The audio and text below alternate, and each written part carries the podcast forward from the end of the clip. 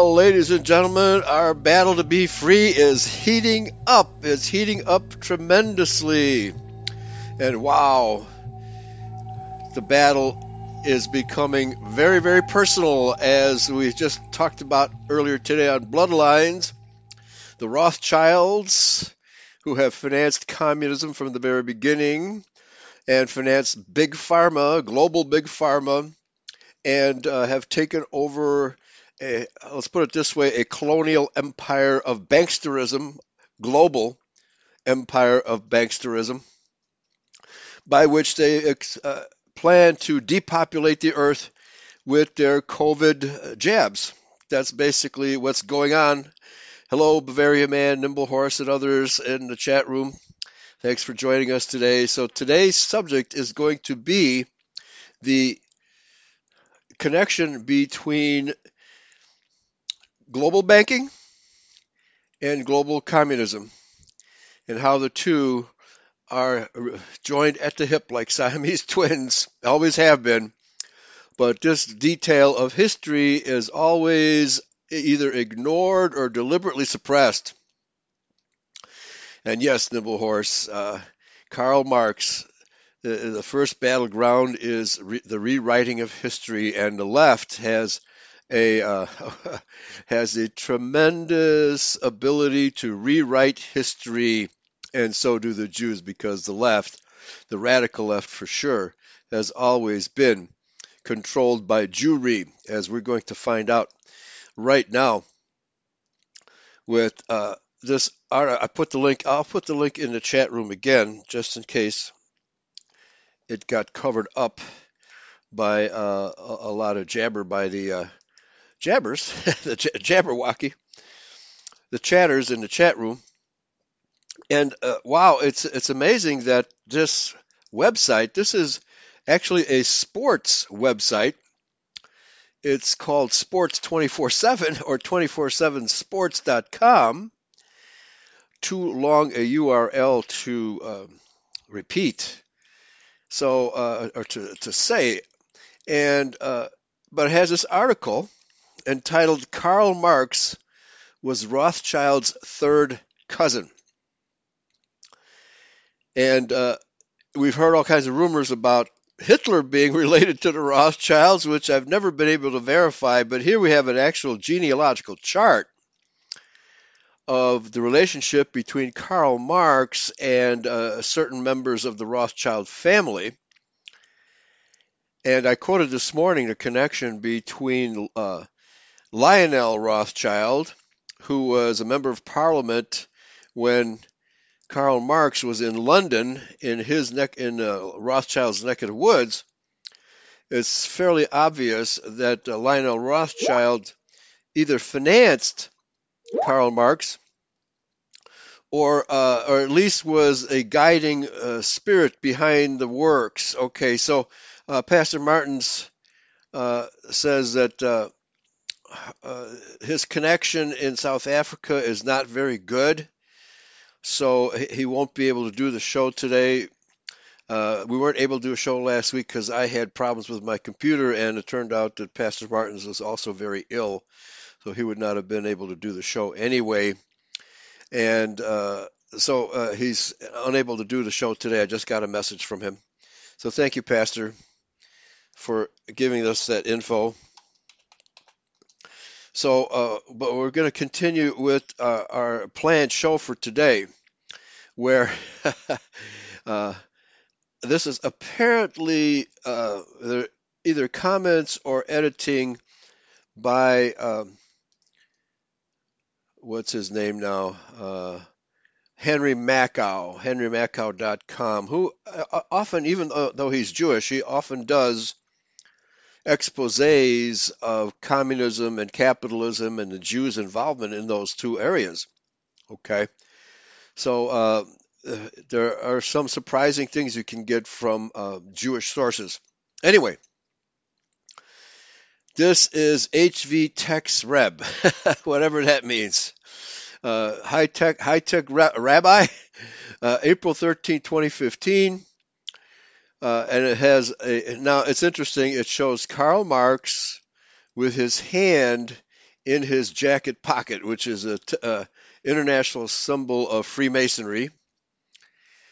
Uh, Engels and uh, other uh, Jewish communists were also Freemasons. So the, the connection between Freemasonry and Judaism is very strong. Uh, we have in the past on Eurofolk Radio explained that the Jews have always controlled Freemasonry. Well, let me put it this way. In 1776, May 1st, 1776, the uh, Mayer Amschel Rothschild created the Illuminati uh, with, along with Adam Weishaupt for the intention of infiltrating Masonry, which at that time was not not really subversive of uh, you know Europe. Uh, Freemasonry began in England with the intention of attacking the Roman Catholic Church from behind the scenes. That's what the original intent of Freemasonry was. However, once it reached the continent, especially once it reached Germany, then the Rothschild decided to infiltrate it with the Illuminati. So the Illuminati, which is totally Jewish, had infiltrated Freemasonry from that day forward. Okay, this was just a few months before the formation of the United States of America. So the Illuminati had not had yet time to infiltrate all of Freemasonry. They were just beginning to do that. So at that point in time, Freemasonry was very, very loosely organized, although it had international chapters. The, every lodge was pretty much on its own and uh, had its own character, had its own beliefs, etc., etc. American Freemasonry was not nearly as subversive as European Freemasonry. Uh, European Freemasonry was created to subvert the Catholic Church. Period. Okay. Uh, under under the Rothschilds, it broadened its uh, subversiveness to all of Christianity and to all of Christian civilization. That's that's how it worked out. Okay. So it shows a picture here of Karl Marx, and it says Karl Marx was Rothschilds' third cousin and we suspected that there was a, uh, a, a genealogical connection between the two. And a quote from the Protocols of the Learned Elders of Zion, number six In order that the true meaning of things may not strike the Goyim, and of course we are the Goyim, all non Jews are the Goyim according to them, before the proper time, we shall mask it under an alleged ardent desire to serve the working classes. okay, that is what Karl Marx did under instructions from the Rothschilds. Whether he was related to them or not, he was taking his instructions from the Rothschilds, particularly through Lionel Rothschild in London. And so this uh, apparently originally comes from Metapedia, abridged by henrymakow.com. Karl Heinrich Marx, 5 May 1818 to 14 March 1883, was a 19th century Jewish political ideologue who presented himself to the world as a journalist and economist. He is best known for subverting the nascent socialist movement, likely as an agent of his cousin Rothschild, and on instructions from his mentor Moses Hess, Moses Hess was the Jew, the Ashkenazi Jew, who created both the Zionist movement and the communist movement as the world knows them both today. He created both of those simultaneously with the intention of dividing the world politically into two camps one pro Zionist, one and the other pro communist. And they, these two movements have never been antagonists to, to each other. Both movements have always been antagonistic to Christian civilization and have infiltrated Christian civilization to divide and conquer. So every country in the world has been divided by these two movements, these two political movements, Zionism and communism. And the people in those countries will either pick one or the other, either uh, Zionism, which is, has infiltrated Christianity, and communism, which has infiltrated the left. So, this is how Moses Hess designed the situation to pit left and right against one another until the two destroy each other. Okay? Yes. And uh, Trotsky, uh, uh, provides a quote from Trotsky The biggest bankers across the ocean will work in the closest possible contact with us. If we win the revolution, we shall establish the power of Zionism upon the wreckage of the revolution's funeral, and we shall become a power before which the whole world will sink to its knees. Unquote. Trotsky. Now, the interesting thing about Trotsky versus Stalin, Trotsky was also a die-hard Zionist. Trotsky was a Freemason, an Illuminist, a Zionist, and a communist. Stalin was not necessarily a Zionist. He was more of a Russian national, even though he wasn't Russian himself. He he favored a nationalist version of communism, uh, confining it to Russia and the surrounding territory, and not promoting Zionism. So Stalin was not in favor of promoting Zionism, although he was not against it. He just didn't uh, believe that that's a good strategy. Uh, the the Jewishness of communism would thereby be too uh, evident to people. Okay, Trotsky didn't care; he was just interested in rule, having the Jews rule the world, whether by communism or by capitalism. Okay, so th- that's that's where the difference between. And then uh, Stalin actually had Trotsky assassinated while uh, Trotsky was in uh, Mexico. So, but nevertheless, the, the Jews rule the roost uh, because the Jews will disagree with one another, and uh, Stalin was a Jew also. His real name was Dugashvili, Jugashvili, which means uh, son of a Jew, uh, translated into English as Jewison. So Jews do fight amongst themselves and will kill each other and assassinate one another, depending on how they feel about one another, right? But when it comes to working together against us, that is really what unifies the Jewish people. Totally. Anti Christianity and the satanic spirit that runs through the bloodline of the Jewish people. And uh, that's that's genealogical as well. It's not just spiritual, it's genealogical because uh, Cain, who was the first Jew, he was a proto Jew, it was the son of the devil. Absolutely 100% the son of the devil, Genesis 3 14 and 15. All right, so let's get back to this article, which I'm surprised is published in a sports in a sports journal. Anyway, Marx came from a long line of Jewish rabbis. He lived in Dean Street, London, in squalor. He used to visit the Red Lion pub at Great Windmill Streets. I wonder if that's still there, in the Soho area, where he and Friedrich Engels were asked to write what became the Communist Manifesto. Now, Friedrich Engels is another Jewish capitalist slash communist. He was a very rich Jewish capitalist, but also spent his entire life promoting communism, just like Moses Hess, just like the Rothschilds. So you have this commonality between communism and finance capitalism, not free enterprise, folks. That's a whole different ballgame.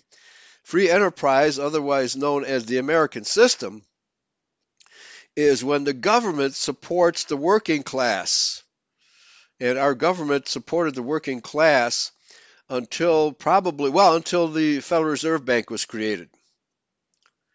And it, the, the, the only business the government has in the economy is to make sure the money supply is kept stable. That's why our Constitution created a definition of a dollar as being uh, a number of grains of silver. And that is the official money. We can we are free to exchange goods any way we please with check money, but we, we are not supposed to no private entity is supposed to issue the currency. When the Federal Reserve Bank was created, the government turned the issuance of the currency over to this private Jewish bank called the Federal Reserve, which is nothing but an offshoot of the Rothschild Bank of England in London. And that's the big difference. Under true free enterprise, the government issues uh, the currency and regulates the value thereof, whereas in Jewish finance capitalism or finance capitalism, the Jewish banksters issue the money and regulate its supply. And right now, as we were talking about on Bloodlines this morning, we've got a hyperinflation creating a great big bubble which uh, one of the Rothschilds is going to pull out a pin and stick it into that bubble whenever they see fit. And boom, catastrophe, collapse. That's what's going to happen, folks. That's coming. Mark my words, it's coming. All right. So, in, Ho- in Soho, where he was working with Friedrich Engels, another Jew, where the two of them wrote the Communist Manifesto. His best known work, that is uh, Marx's best known work, is the book Das Kapital, which fails to mention that money is printed out of thin air and by his cousins, the Rothschilds. Okay? So, Das Kapital does not mention the fact that uh, the, all these banksters are Jews, and it doesn't go into detail about why these Jews would finance communism. Doesn't say anything about that. Okay? The best book ever written about how Jewish banksters have financed communism is the book Under the Sign of the Scorpion by Yuri Lina. And you can search for that book, and there's several free PDFs of that book online. I highly advise you to read that book, Under the Sign of the Scorpion by Yuri Lina. It goes into detail, naming the banks, the European banks of Western Europe, which financed the Bolshevik Revolution. Of course, the uh, the the House of the Czars would not permit the Rothschilds to establish a bank in Russia. This is one of the reasons why uh, Russia was targeted by the Jews for destruction, because they wanted to have their bank uh, on Russian soil. And so they had to eliminate the czars and destroy Russia in order to establish that. And of course, the Bolshevik Re- Revolution was utterly financed by Jewish banksters. Okay? This is the reality of the situation. Don't let anybody tell you any different.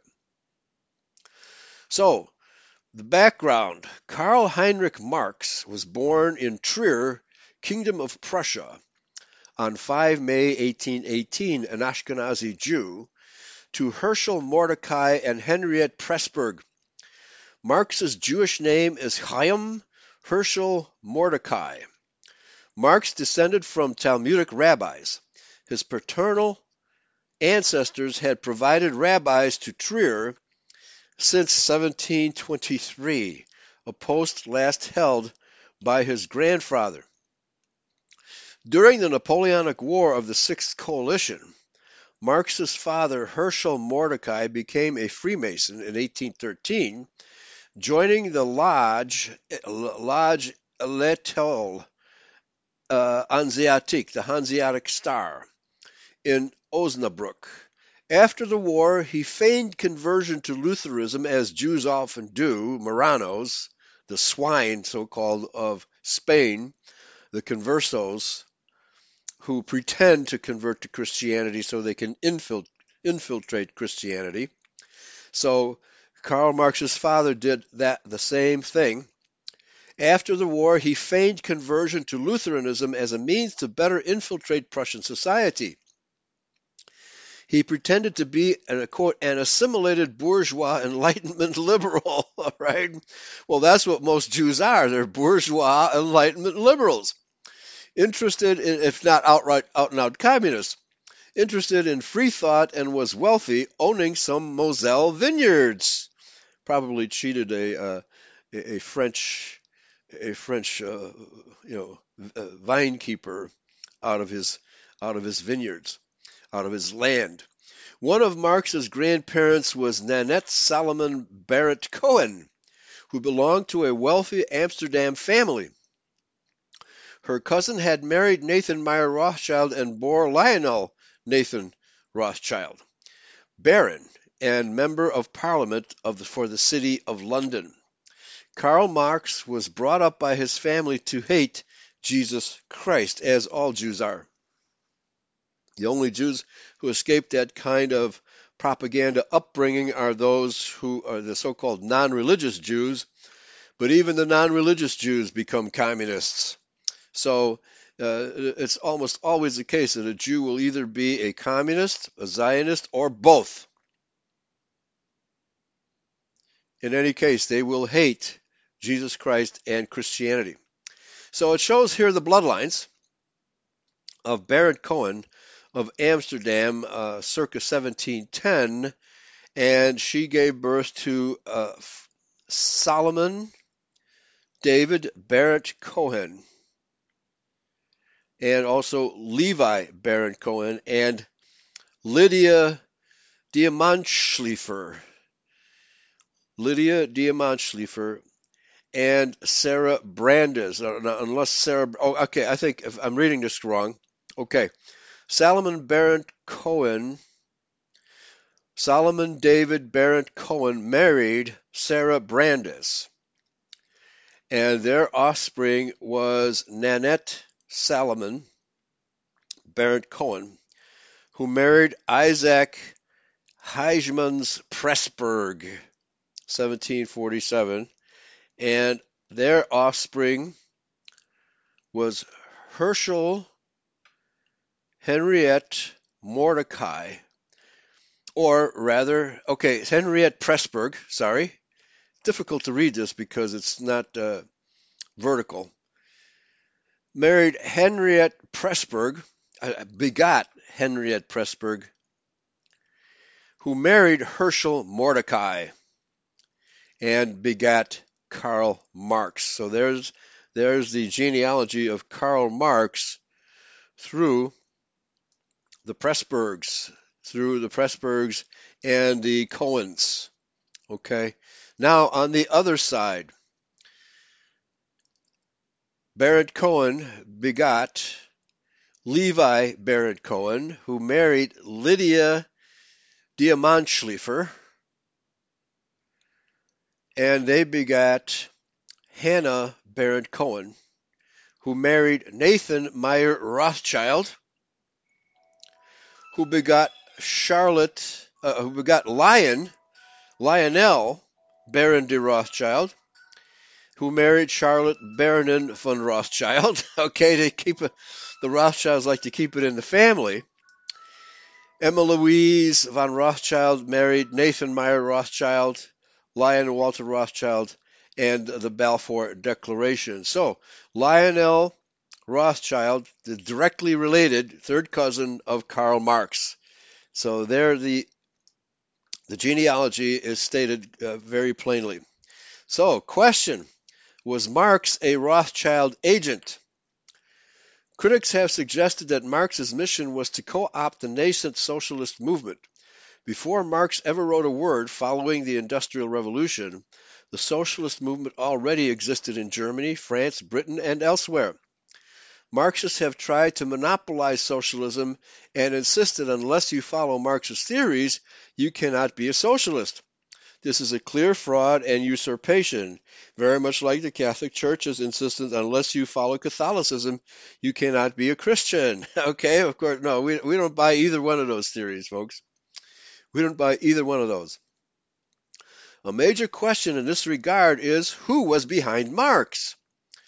The book Der Preußische Regierungsagent Karl Marx, or, or in English, The Prussian Regime Agent Karl Marx, by Wolfgang Waldner, suggests initially that Marx worked as a police spy for the Prussian regime, probably because a rich Jewish banker got the Prussian regime to put him in such a position.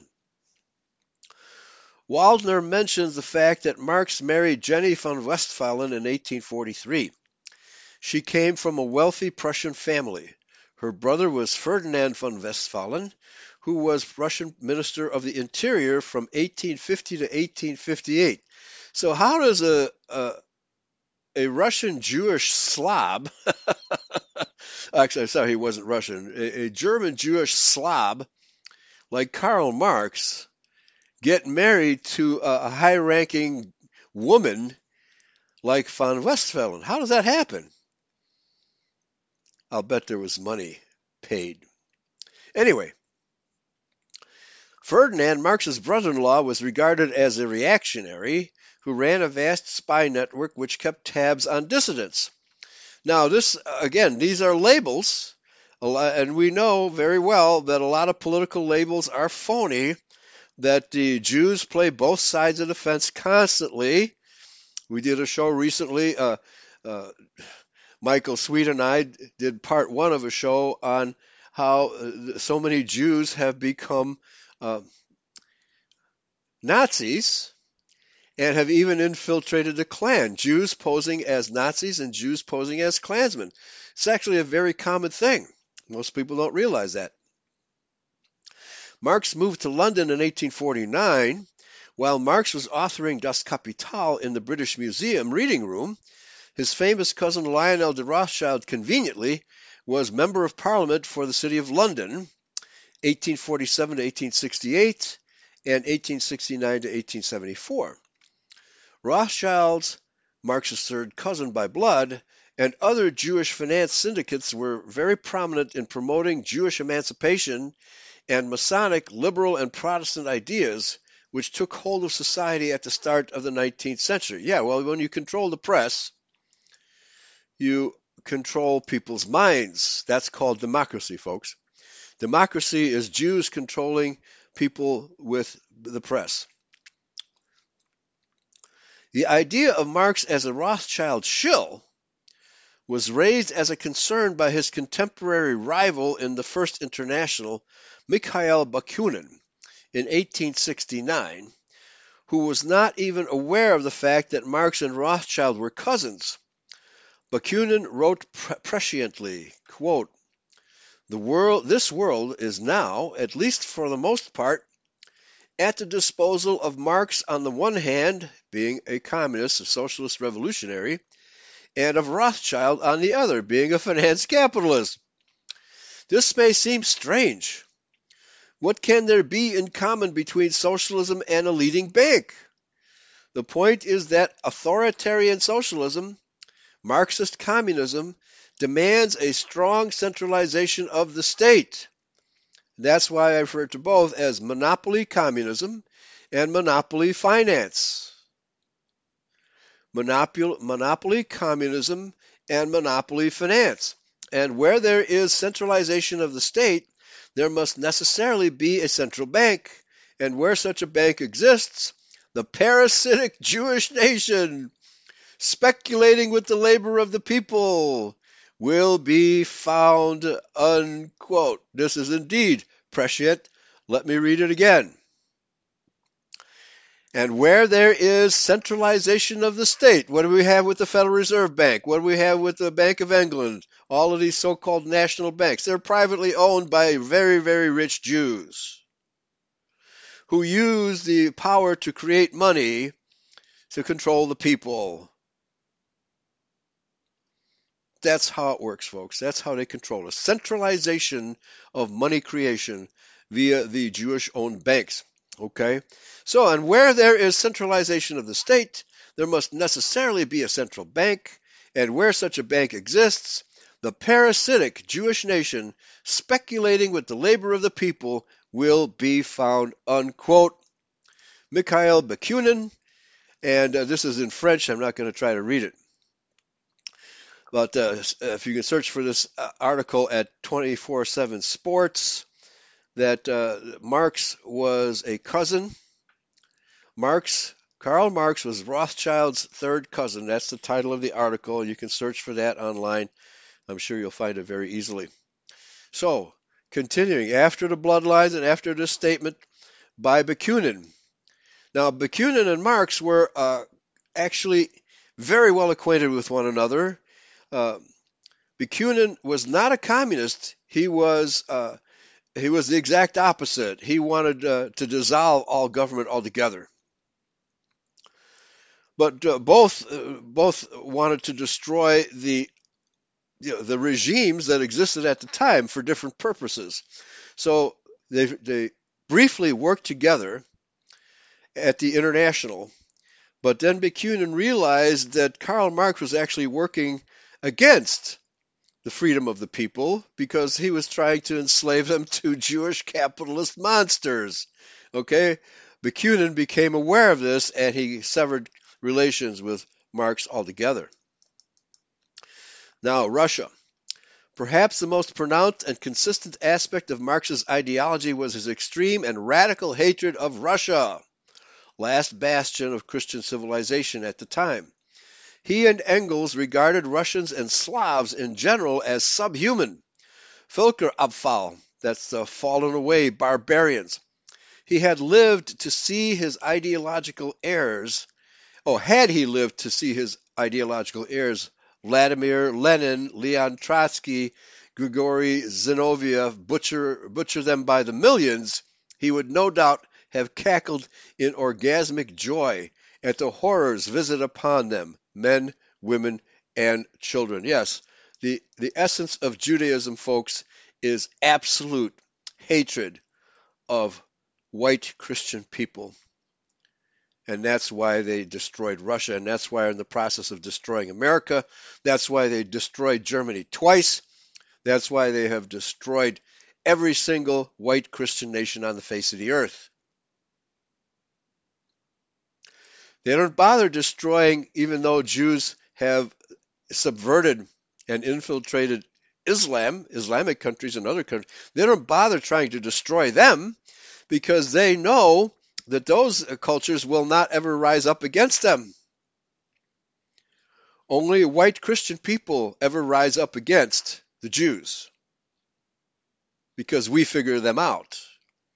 And they know we have the ability to figure them out the host gets irritated by the parasite when the parasite gets too powerful, and that's when the host tries to eject the Jews, as white Christian civilization has done several hundred times actually, ejecting the Jews from our nations and nation states throughout history.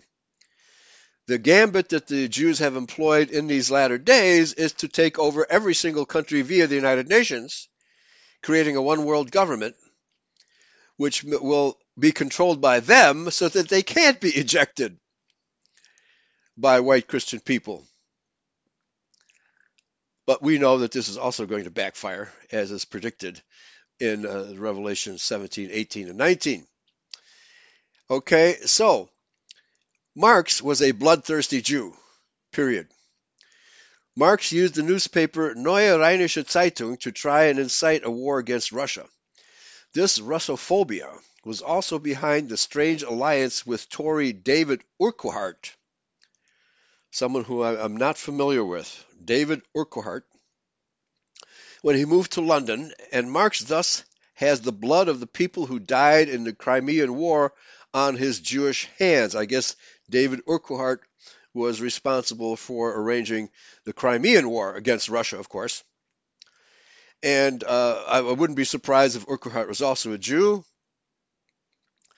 Henry Hyndman, who spent many hours in Marx's company in his Record of an Adventurous Life, attributed this anti Russian obsession to Marx's Jewish ethnocentrism.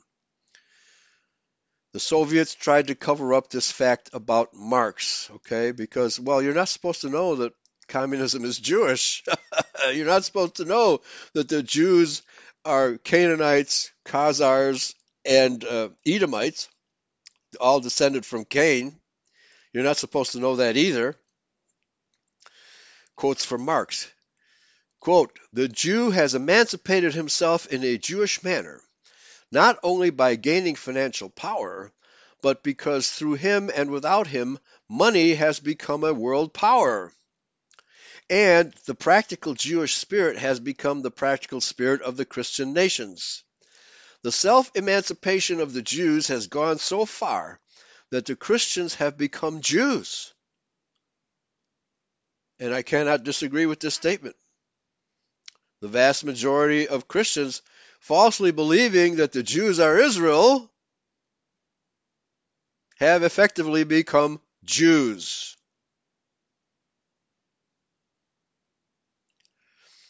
Lily asks, why do some believe Rothschild is not Jewish? It's because nobody tells them.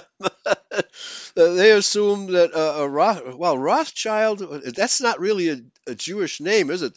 Of course, uh, Mayer Amschel uh, was his real name was Bauer. Mayer Amschel Bauer. That's also not a Jewish name. Bauer means uh, basically a villager, uh, a village farmer. Because in in Europe, especially in Germany, the farmer the farmsteads did not have farmhouses necessarily. The farmsteads surrounded the village, and each uh, farmstead was run by a particular villager, hence the term Bauer.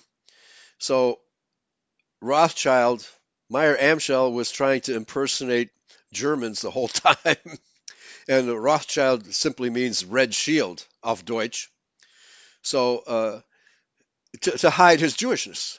So uh, many, many Jews hide their Jewishness by changing their names, and that's probably why Lily, most many people think that Rothschild is not Jewish, but of, of course he was. And Nimblehorst says, quoting uh, a couple of quotes here. Karl Marx, who came from an old family of rabbis, hold on, I have to scroll back up. The screen just jumped up on me. All right, yeah, Satan, yes, of the satanic blood. Karl Marx, who came from an old family of rabbis and brilliant Talmudic scholars, the Talmud is the true Jewish Bible, folks. Don't let anybody tell you any different. The Jews do not practice biblical religion. And Yahshua Messiah condemned the Pharisees, the Jewish Pharisees, for their wholesale permutations of the Old Testament, now called Talmudic Judaism. And I'm going to quote from the Universal Jewish Encyclopedia, 1942. The Jewish religion, as it is today, traces its descent without a break through all the centuries from the Pharisees. All right?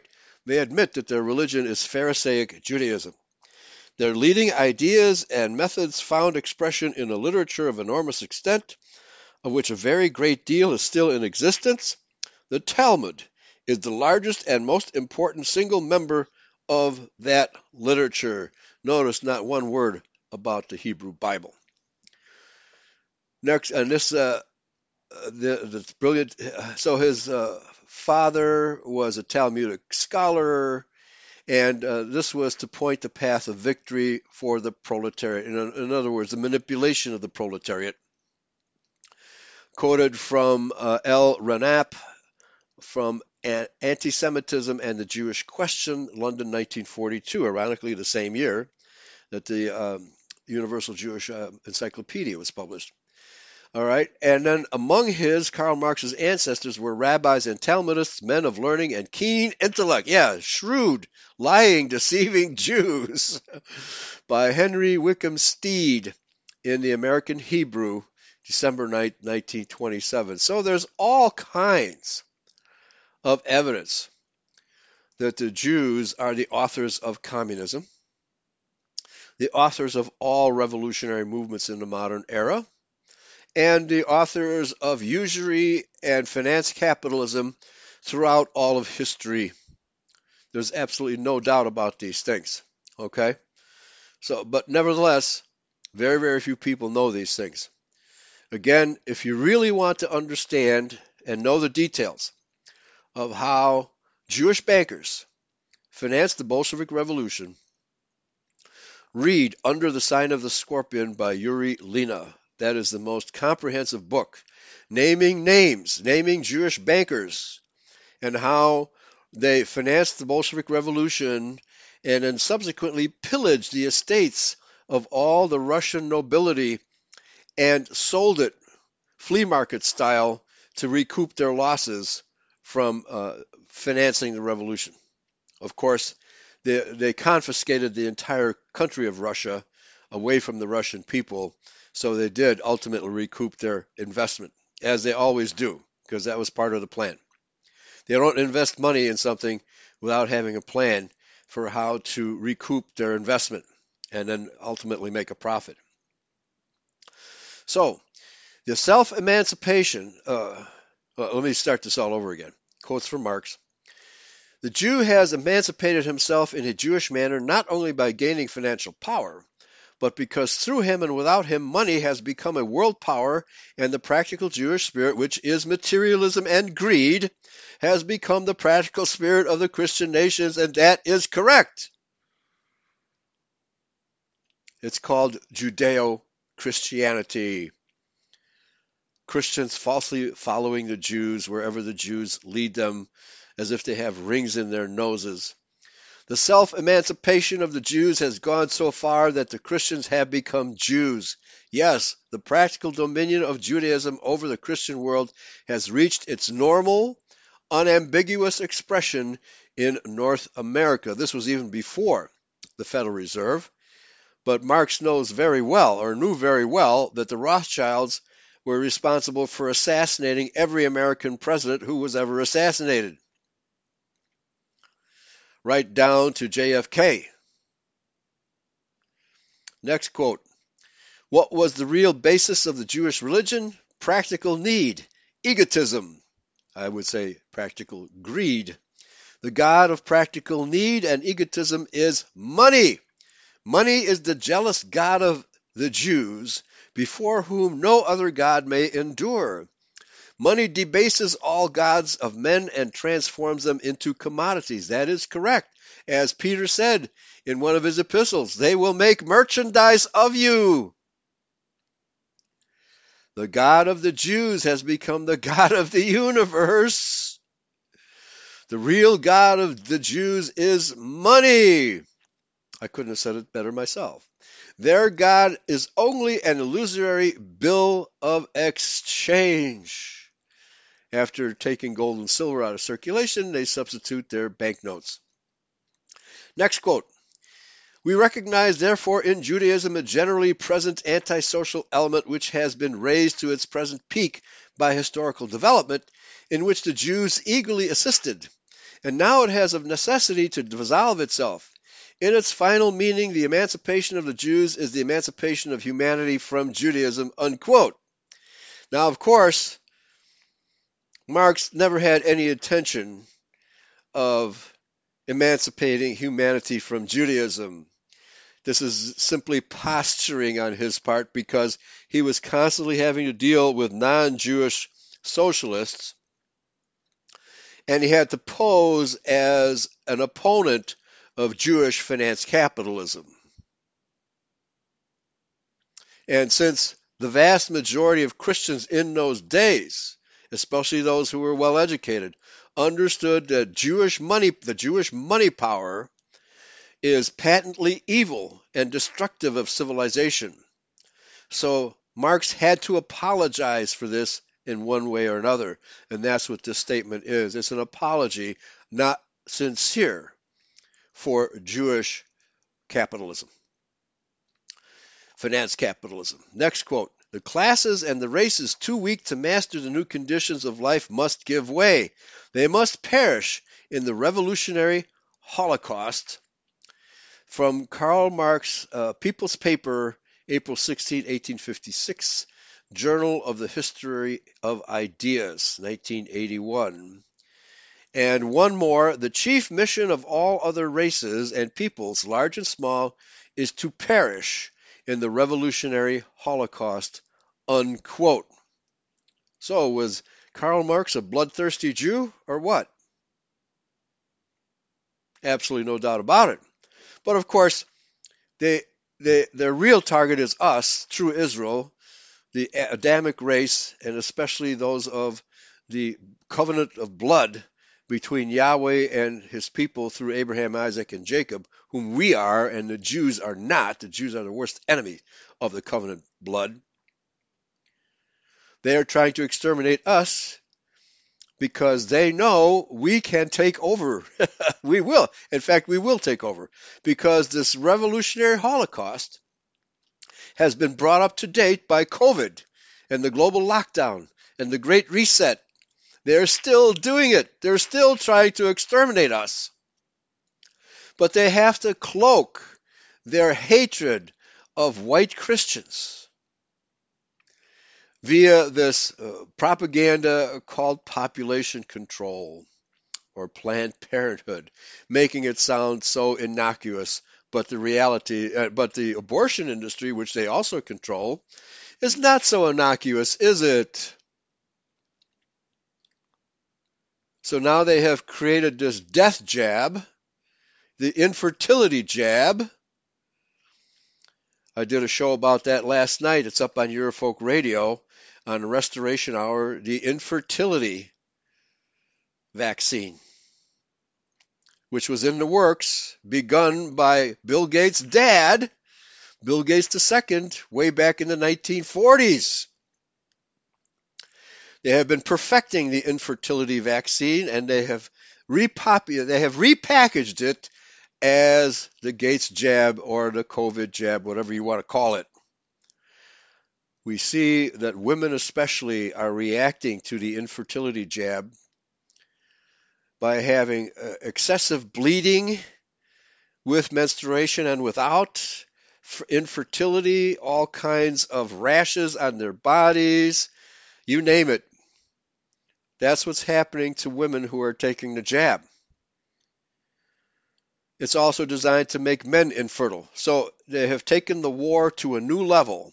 They have been using big pharma to to depopulate the white race with infertility. Now, of course, the vast majority of white people are uh, technically proficient and own lots of technical you know, gadgets like cell phones and computers and modems and you name it, microwave ovens, which third worlders don't.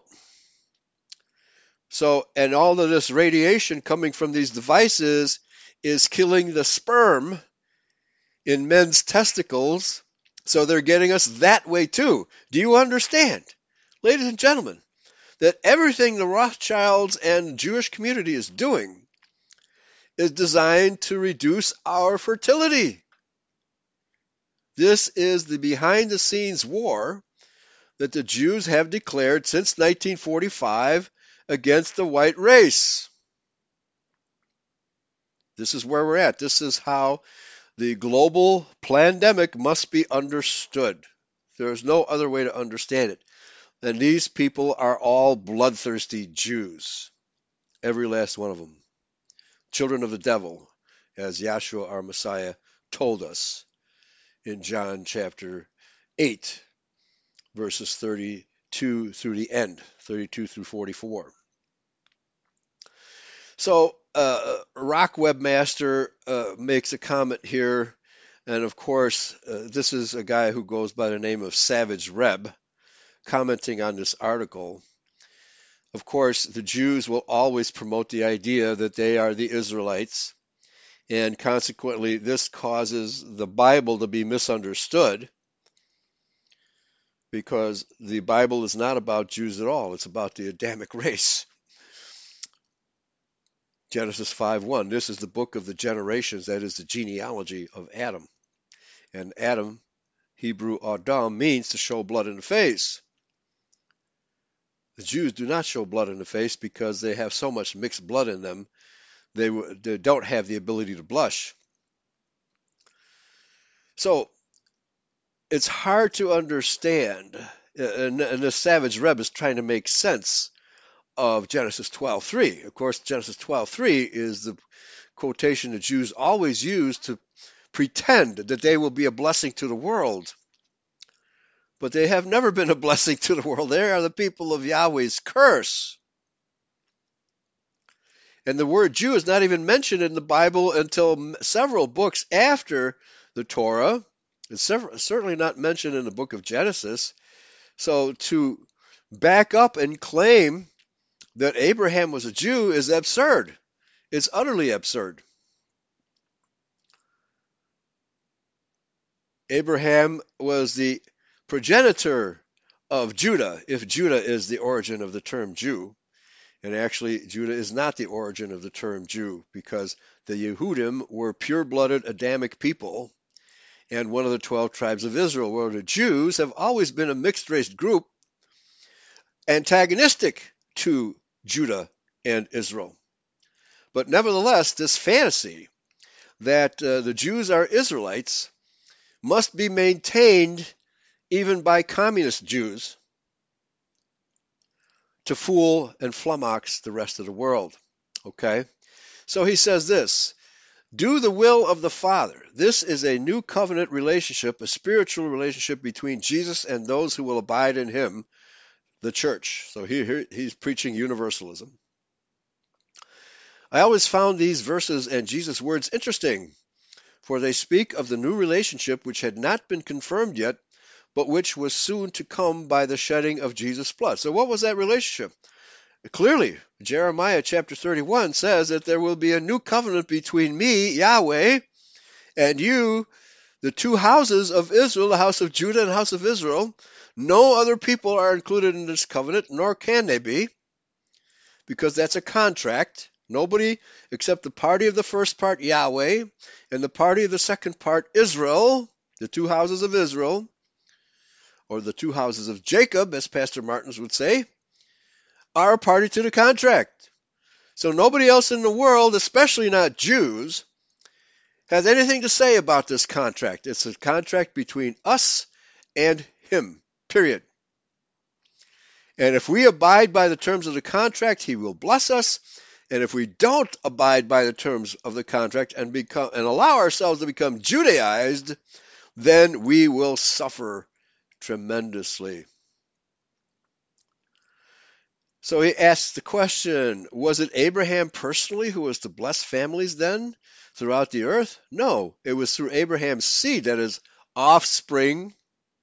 He says singular. Who's that? Well, the Jews are a nation, they're a goy. And so are we. We're a goy, we're a nation. But these two nations have been antagonistic to each other from Genesis chapter 3 on onward he says, no, it was through Abraham's seed that this blessing came 2,000 years ago. It was to be Jesus Christ, in the singular, he says, who by his birth, death, and resurrection blessed the people of the earth by making a way for eternal life for all those who would believe in him. Of course, this is total universalism. Uh, and the Jews also preached universalism because that's how they want Christians to understand it. They don't want Christians to understand the covenant message that the covenant between Yahweh and his people Israel is exclusive. The Bible is not written to the people of the world. The Bible is written exclusively to the covenant people. Jesus said, I come not but for the lost sheep of the house of Israel. He didn't come to save the world. We Israelites are supposed to be the city on the hill, as Fridtjof Persson said this morning, setting the example of just and righteous government. But the Judeo Christian churches are the furthest example of justice and righteousness you can possibly imagine. They're almost as bad as Jews. Of course, this whole, whole scenario was prophesied by Paul in 2 Thessalonians chapter 2, where he said there would be a great falling away from the true faith by the Israelites themselves. So, what is called Christianity today has devolved and permutated into Judeo Christianity, which is a complete abomination. A complete, abject abomination, total distortion of the Bible, just as Judaism is a total distortion of the Bible. Essentially, Judaism is a complete distortion of the Old Testament, and modern Christianity is a complete distortion of the New Testament. There's only one message that stays true to the covenants, and that is Christian identity. No other religion is true to the Bible except ours, period. And he quotes Galatians 3 13 through 16 with about four minutes left. Christ hath redeemed us. Who's the us? Paul is talking about Israel. He's not talking about the world from the curse of the law because the law was only given to Israel and to no other people. Being made a curse for us, or being made the, per, the person who suffers in our stead, take accept the punishment in our stead. For it is written, Cursed is everyone that hangeth on a tree, that the blessing of Abraham might come on the nations, Gentiles is a false translation, through Jesus Christ. Well, what nations? the blessing of Abraham, but nevertheless, our race, the white Anglo Saxon, Celtic, Caucasian people, have been a blessing to the world through our technology, through our art, through our literature, through uh, everything that we have created and invented through the past several thousand years. The Jews have not participated in any of this. In fact, the Jews have corrupted it totally with usury and false claims of uh, biblical truth when it's uh, nothing but lies by substituting the laws of Moses with the Talmud. So everything the Jews have done has been an absolute curse both to us and to the rest of the world. Absolutely no doubt about it. And anybody who does not see this simply does not understand Judaism and does not understand the Bible. Period. Okay, so this was written to us. Paul is clearly addressing uh, who are the Galatians? They were Israelites who had moved to Gaul, settled in Gaul. They were part of the dispersion but many of them had moved back to the Middle East, to the Levant, and were called Galatians because they were Gaulites of uh, one of the original 12 tribes. So he says, brethren. He calls them brethren. They're his own kinsmen, right? He wouldn't use the term brethren to for Orientals, blacks, and Eskimos. There's no way. And none of these people would have any idea of what the Bible was about they wouldn't have any interest in it either. And there weren't any of those people in Galatia. He is addressing the Grekified or uh, Romanized and Grekified Israelites that had lived in that territory for the past 700 years as the Israelites of the dispersion. That's who he's talking to. So then, brethren, he says, I speak after the manner of men. Though it be but a man's covenant, yet be if it be confirmed, no man disannulleth or added thereunto. Okay, so it can't be annulled, and it can't have additional people added to the covenant. That's exactly what Paul is saying here. Nobody can change the terms of the covenant. What Yahweh wrote on behalf of Abraham and his direct descendants cannot be changed or altered. Yet the Judeo Christians are constantly trying to change the terms of the covenant, as is this person here. Then he says, Now to Abraham and his seed, his offspring, were the promises made. The promises were made to Israel and Israel exclusively. He saith, Not and to offsprings, as of many different people, but as of one offspring, and to thy seed which is anointed. Uh, talking about the people of Israel. These promises were not made to Christ, Yahshua Messiah. Wow. Oh, sorry, folks. My alarm clock went off. I guess it's time to end the show. All right, thank you all for listening. Praise Yahweh, pass the ammunition. Bye bye.